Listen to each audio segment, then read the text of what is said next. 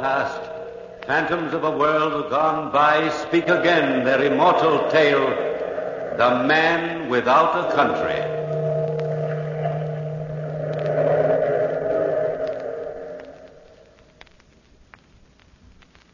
Philip Nolan, officer in the pay of the United States Army.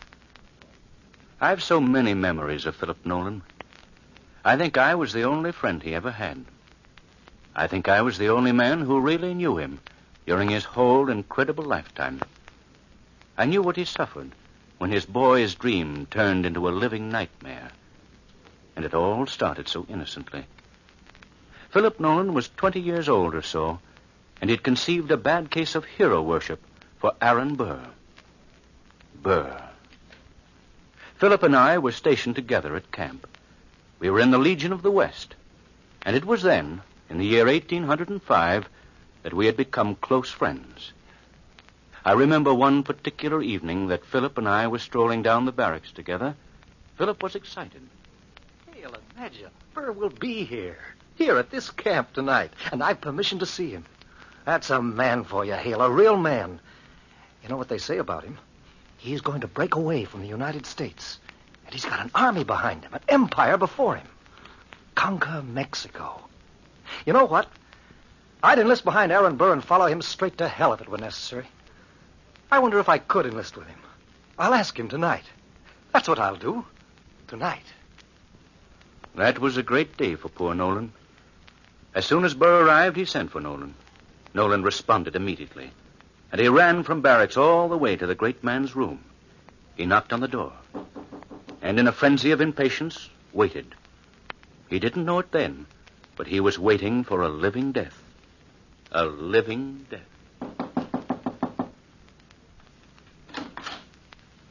Mr. Nolan. Well, sir, it's been a long time since I've seen you. Mr. Burr, I've I've written you repeatedly, time and time again. I thought when you didn't answer, you'd you'd forgotten me. Forgotten you? Indeed, no. Come in, boy.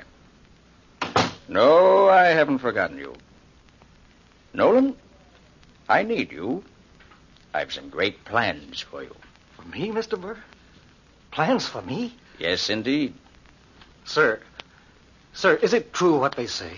Well, Nolan, that depends on what they say. You can tell me that. You, uh, you're starting a new army? You're out for empire to set yourself up over Mexico and. Ah. So they've gathered that much, have they? Well, Nolan, don't spread that rumor around. But between you and me. You and me? Oh, Mr. Burr, I.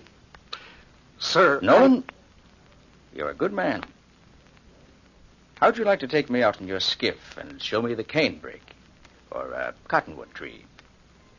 I've always been interested in the terrain in these parts. Interested? Or uh, is this terrain part of your plan, too, Mr. Burr? Well, we'll talk about that in your skiff. Time enough out there, Nolan. Yes, there was time enough to talk about a lot of things in the skiff. By the time that sail was over, poor Nolan was enlisted in Aaron Burr's scheme, body and soul. What that scheme was, I never knew, nor does anybody else. But that's not important now. It fell through, and every man of that group was arrested. Nolan was tried for treason. The big fellows, the ringleaders, escaped, but not Nolan. Nolan was taken before a military court. Old Colonel Morgan was presiding. Hours had passed, and the evidence against Nolan was piling up. His own commanding officer was saying, Nolan, do you deny that you are a traitor to the United States? Mr. Nolan, can you deny that you agreed to march anywhere at any time under the command of the traitorous Aaron Burr, even if he had commanded you to march against your own country? To march against the United States? No, I don't deny it. Mr. Nolan, as presiding judge, I want to ask one question before the gentlemen of this court will judge you. Have you anything to say in defense of yourself? Can you prove that you have always been faithful to the United States of America? Damn the United States! I wish I may never hear of the United States again! Yes, Nolan said, damn the United States. He had no way of realizing the consequences. I'm not trying to justify Nolan. I'm just saying that the United States wasn't a reality to him. The only thing he cared about was Burr, Aaron Burr. So he said, damn the United States. Old Colonel Morgan called the court into his private chamber and returned in 15 minutes with a face white as a sheet. He just stood and stared at Nolan. And then, with his voice quaking, Philip Nolan, hear the sentence. The court has decided, subject to the approval of the President, Mr. Jefferson, that you never hear the name of the United States again.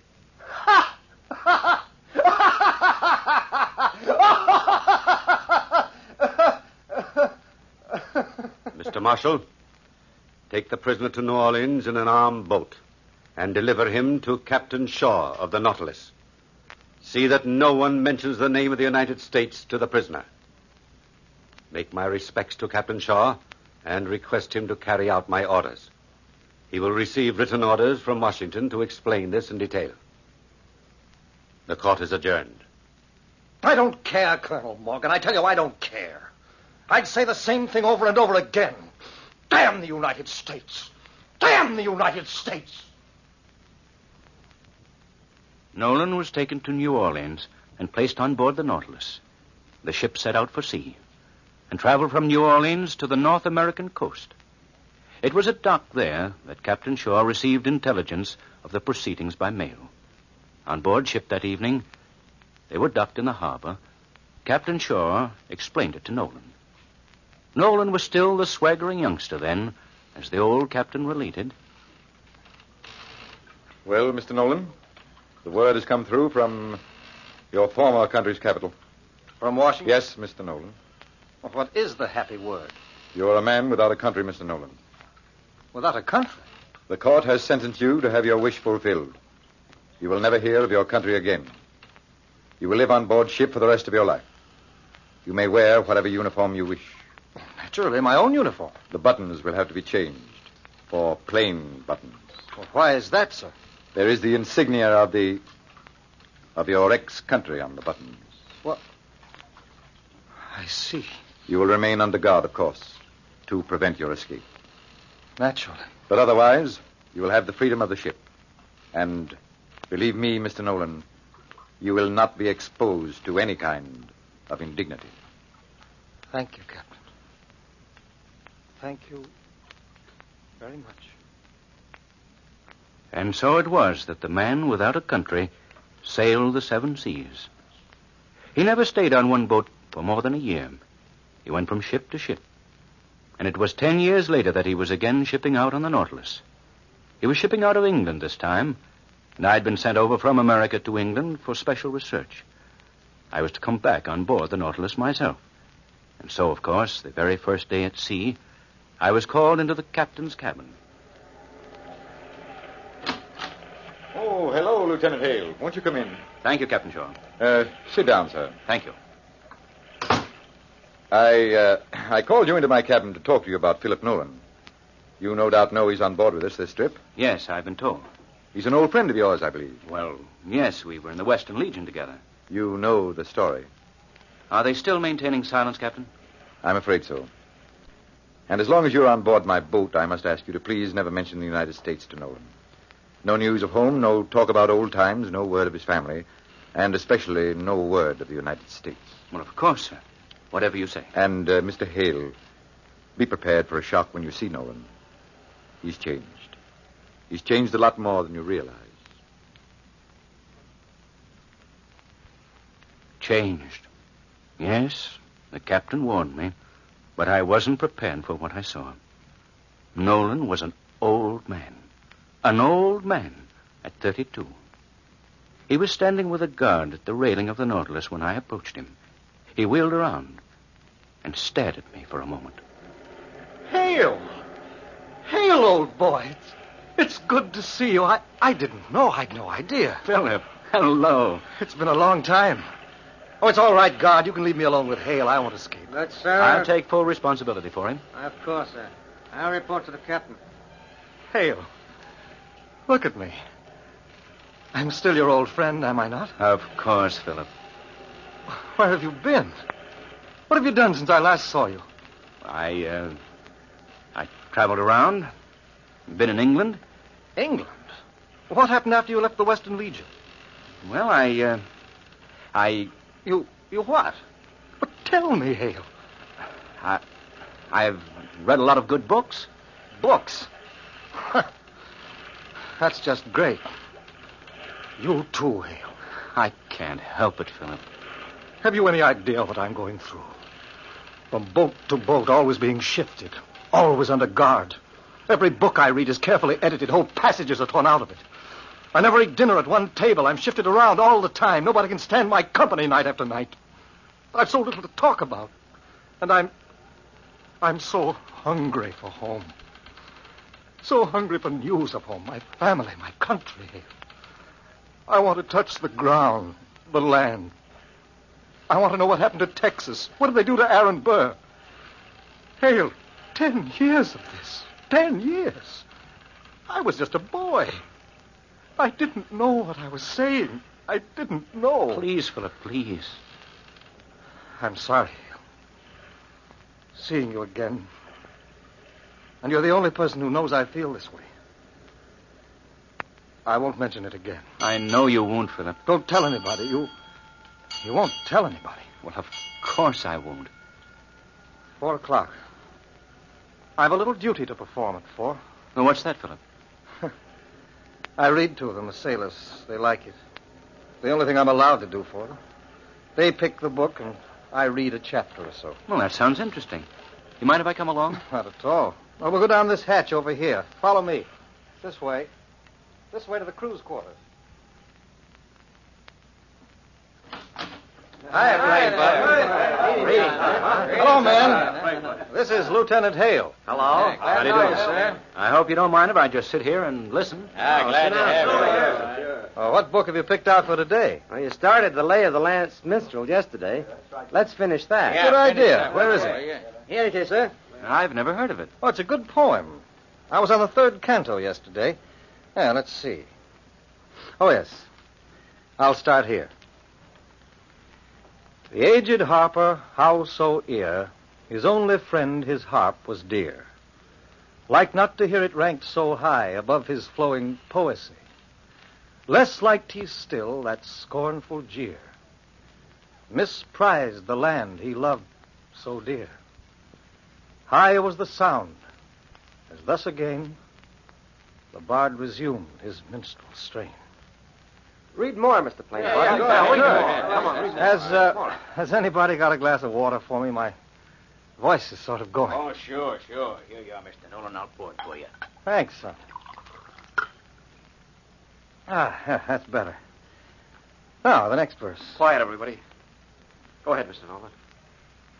Breathes there a man with soul so dead, who never to himself hath said, This is my own, my native land, whose heart ne'er within him burned, as home his footsteps he hath turned from wandering on a foreign strand.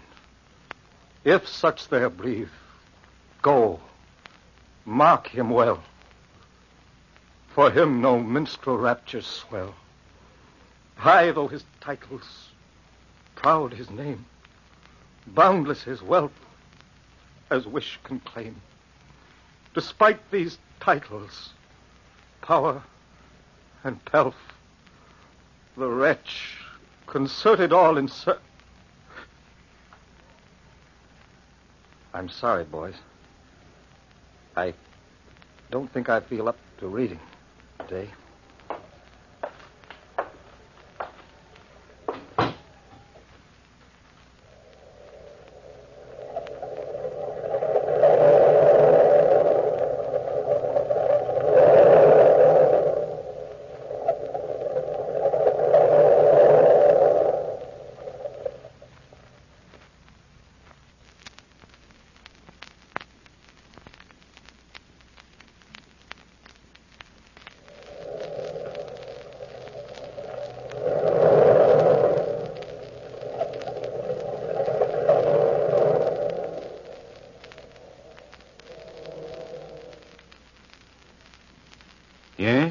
That's the way it was on board ship.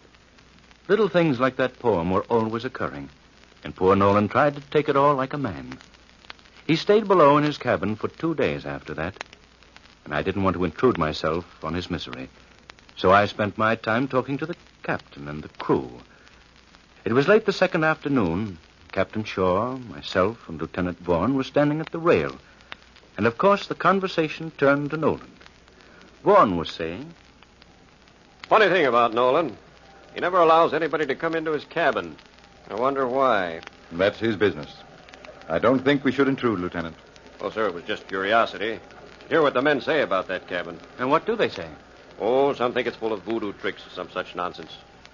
You know, Captain, if I were you, I'd order him to leave his cabin door open. Since I'm the captain, Mr. Vaughan, that decision is in my hands. Ship sighted off port. Slaver. Uh, pardon me, gentlemen. Ship sighted off port. Slaver. Lieutenant Vaughn. Yes, sir. To your post, sir. We'll be pulling alongside the ship to board her. Yes, of course, sir. Ship sighted off port. Slaver. Ship sighted off port. Slaver. The ship suddenly came to life. We had overhauled a dirty little schooner which had slaves on board. We fired two shots across her bow, and the little ship struck her colors. A boat and officer were sent to board her. There was considerable commotion on the slaver, and we waited patiently. Nolan came on deck and was standing at the rail talking to the captain when Lieutenant Vaughn returned to report to the captain. Captain, sir, I can't understand them. Every man on board speaks some strange patois, though some of them can speak Portuguese. Portuguese, eh? Nobody on board here speaks Portuguese. I do, sir. I've learned to do many things in the ten years of spare time I've had. You, Nolan, eh? Well, uh, would you oblige by acting as interpreter? Of course, sir. As well as I can. Thank you. Mr. Vaughn, Yes, sir. have your men remove the handcuffs and the ankle irons from those men enslaved in that boat. Very well, sir. Uh, come along then, Nolan. Lower second lifeboat, bosun. This way, Mr. Nolan. The boat was lowered, and we rowed over to the slaver. We stalled in the waters for half an hour, giving Vaughn plenty of time to quell any manner of resistance. By the time we boarded the boat, the three man crew was in chains, and the slaves, freed from their handcuffs and ankle irons, were swarming over the deck, wildly jubilant, shouting.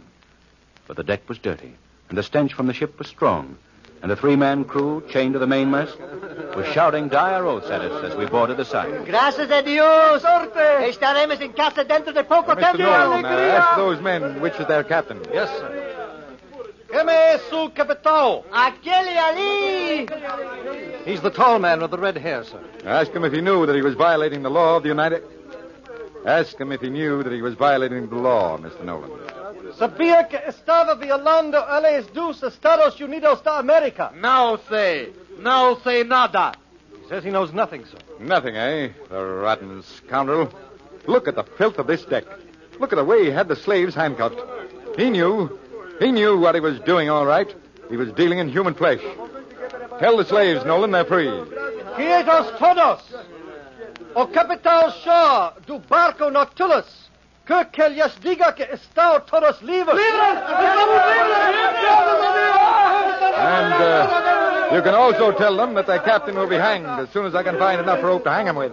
O capitão. O capitão Shaw diz que a será punida. Tell them. Tell them I'll take them to Cape Palmas.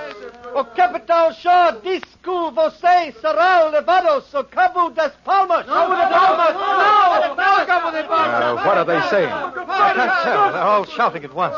Wait till I single one of them out. Buse! Sing Buse! Venha cá, silencio todos! Que dizem estes homens? Não queremos ir ao Cabo das Palmas. Queremos ir para casa, ver a nossa gente, voltar as nossas mulheres e filhos. Cabo das Palmas está muito longe, longe de casa. Meus companheiros estão doentes. Ia no meu barco à procura de um doutor. Estes diabos me capturaram. Nolan. Meu povo morrerá Nolan, se não what's this all about? Me levaram contra minha They want to vontade. go. Quero ir para casa, para meu lar. Palmas, Captain. Quero para casa. They want to go home to their country, to their children, and to their wives. Oh. First man wants his kinfolk. And the second man, he says his people are sick, very sick, and that he left his home to get a doctor, and that these devils kidnapped him. He wants to go home. Home, Captain. Every man wants to go home. Yes, of course, Nolan. Tell them yes. Tell them that they can go to the mountain of the moon if they want to. If I have to sail this schooner through the great white desert, they shall go home. O Capitan Shaw, discul voltarão todos para casa. Para casa! Para nossa terra! And so the slavers were returned to their homes. And they never forgot the look in the eyes of Nolan, the man who would help them. The rest of that journey was uneventful. When I left the Nautilus in the harbor of New York, I saw Nolan standing on the deck waving to me and shouting. And that was the last I ever saw of Philip Nolan. The very last. But I heard tale after tale of the courageous and self sacrificing work that he did on board each and every ship he sailed on. And then this morning, I received a letter. A letter after 40 years have passed. A letter from Lieutenant Vaughan. Only he isn't a lieutenant now. He's a captain of his own ship. I opened the letter and started to read. Dear Mr. Hale, Philip Nolan died this morning. He never allowed anybody in his stateroom, as you know, until late last night. It was exactly four bells. I got a message from Nolan to come down to see him. I walked into the cabin, looked about for the first time. Do you know what that cabin contained? A shrine to America. A large American flag, a picture of Washington, a large bronze eagle, a map of the United States which he had drawn from memory. And Nolan lay on his bed, beckoning me to come closer to him. Vaughn. Vaughn, I, I know I'm dying. But you see, I have a country. Vaughn, I've had a country with me all these years. In my heart, Vaughn, I'm dying. Surely you can tell me something now. Please. Just something. Of course, Philip. Anything you want. The map. Tell me what belongs on my map. Is the Mississippi Territory still the Mississippi Territory? No, it's a state now, Nolan. Mississippi, Missouri. Yes, yes, I've guessed that. Indiana, Michigan, and Ohio. Ohio was the last I knew. That makes 20 states in all. There are 34 now. Where are the other 14? You haven't cut up any of the old ones, I hope. They're not cut up. You're all pretty in the new 14 on your map for you. Uh, Florida. Imagine Florida State, Iowa, Illinois, Louisiana. What about Texas? What happened to Texas, Vaughn? Texas is part of the Union. Wonderful. Wonderful. And Arkansas. There's a good American name for you. Did you hear me say it, Vaughn? American. American. American. American. I said it, Vaughn. On this whole ship, in the whole of America, there's not a better American than myself. Not one better in the world. Is there, Vaughn? Not a better one anywhere, Philip. You're a real American. Thank you. Thank you, Vaughn. And his last wish was to have a gravestone somewhere in the United States. Do you think you can arrange for that gravestone, Hale? The letter was signed, Sincerely yours, Richard Vaughan, Captain, United States Navy. And in a churchyard in his own United States, there is a gravestone in memory of Philip Nolan, Lieutenant in the Army of the United States. He loved his country as no other man loved her. But no man deserved less at her hands.